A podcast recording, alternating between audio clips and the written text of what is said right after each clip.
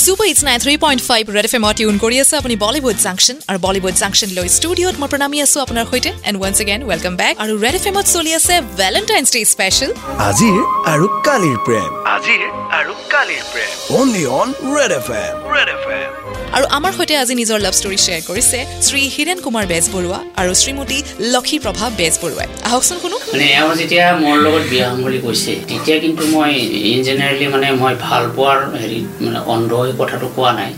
মই কৈছোঁ যে এটা কাম কৰা তুমি যে মোৰ লগত বিয়া হ'বা তুমি মোক দেখাতেই দেখিছা ল'ৰাটো।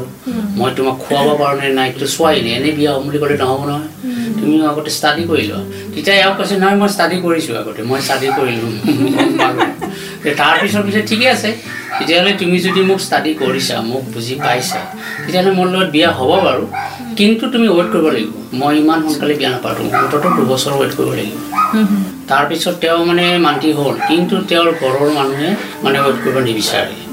নিবিচাৰিলে তাৰমানে তেওঁৰ মানে আৰু তাৰপিছত কি দেউতাই কথাটো গম পোৱা নাছিলে। মানে দেউতাক কথাটো এওঁ মানে দেউতাও কথাটো জনা নাছিলে। তেওঁ চাকৰি সূত্ৰে বদৰপুৰত থাকে সেইকাৰণে মায়ে তাৰমানে বোধহয় দেউতাক কথাটো জনোৱা নাছিলে। তাৰপিছত এদিন দেউতাইতো গম পালে আমাৰ দেউতা মানে কেনেকুৱা মানে খুব ষ্ট্ৰিক্ট দেউতাক মানে খুব মানিছিলোঁ। গতিকে যেতিয়া দেউতাই তাৰমানে ঘৰত আহিল আহি মানে বেলেগ মানুহৰ পৰা গম পাইছে।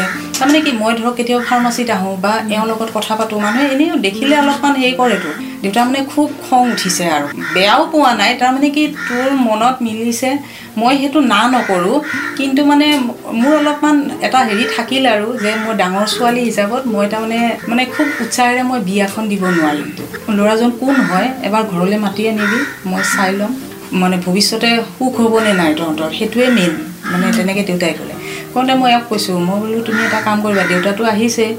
তুমি এবাৰ আহিবা কাৰণ নহ'লে দেউতাৰ মনত অকণমান বেয়া পাই পেলাই আকৌ গুচি যাব চাকৰি ঠাইত। মোৰো বেয়া লাগিব। তাৰ আগতে যিদিনাখন মাটি পঠাইছে হঠাৎ মাটি পঠালে মই ফাৰ্মাচীতে আছিলোঁ। যে সেই সময়ত আৰু মোৰ লগত এজন ডক্টৰ আছিলে ডক্টৰ আছিলে। অৰূপ দাস। অৰূপ দাসে মানে অৰূপ দাসক কথাটো ক'লোঁ কোৱাৰ পিছত তেখেতে কৈছে ঠিক আছে মই আপোনাৰ লগত যাম কি কথা আছে? তাৰপিছত তেখেতৰ সেই বাইক আছিলে। বাইকত উঠি মানে এওঁলোকৰ ঘৰত গ'লোঁ আৰু। মানে দেউতাই আকৌ বাৰাণ্ডাতে কিবা খাট এখনত শুই আছিলে তেতিয়া। আমি তেতিয়া বাৰটা চাৰে বাৰটামানতে গৈছিলোঁ। তাৰপিছত দেউতাকক মাতিলে দেউতাকে আমাৰ ওচৰত বহিল। বহাৰ পিছত মই চিনাকি দিলোঁ। মই বোলে হীৰেণ বেজবৰুৱা মই এওঁ ডক্টৰ অৰূপ দাস।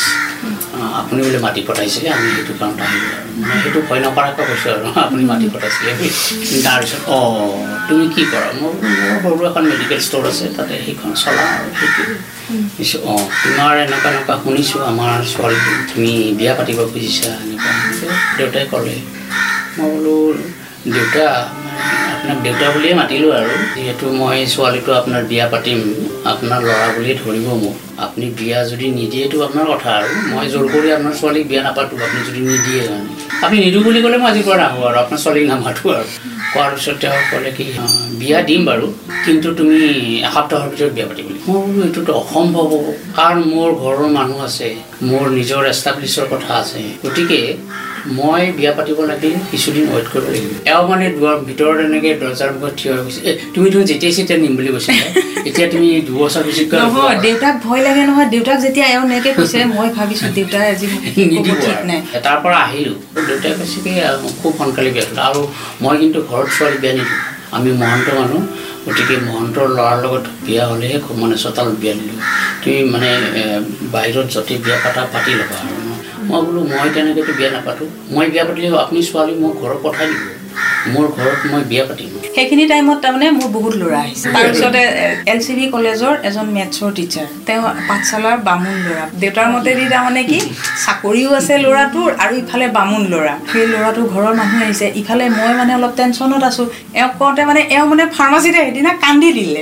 ভাল পাইছোঁ মই কথা দি থৈছোঁ তোমাক বিয়া পাতিম মই বিয়া মোৰ কথা থৈছে সেইকাৰণে এওঁ যেতিয়া ক'লে যে এনেকুৱা এনেকুৱা দৰা আহিছে কি কৰিম কি নকৰিম মোৰ তুমি যদি বিচৰা নাই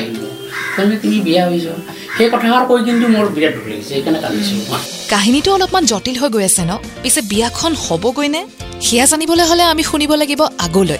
আজি শুনি আছো আমি শ্ৰী হীৰেণ কুমাৰ বেজবৰুৱা আৰু শ্ৰীমতী লক্ষীপ্ৰভা বেজবৰুৱাৰ প্ৰেম কাহিনী ninety three point five red F M বজাতে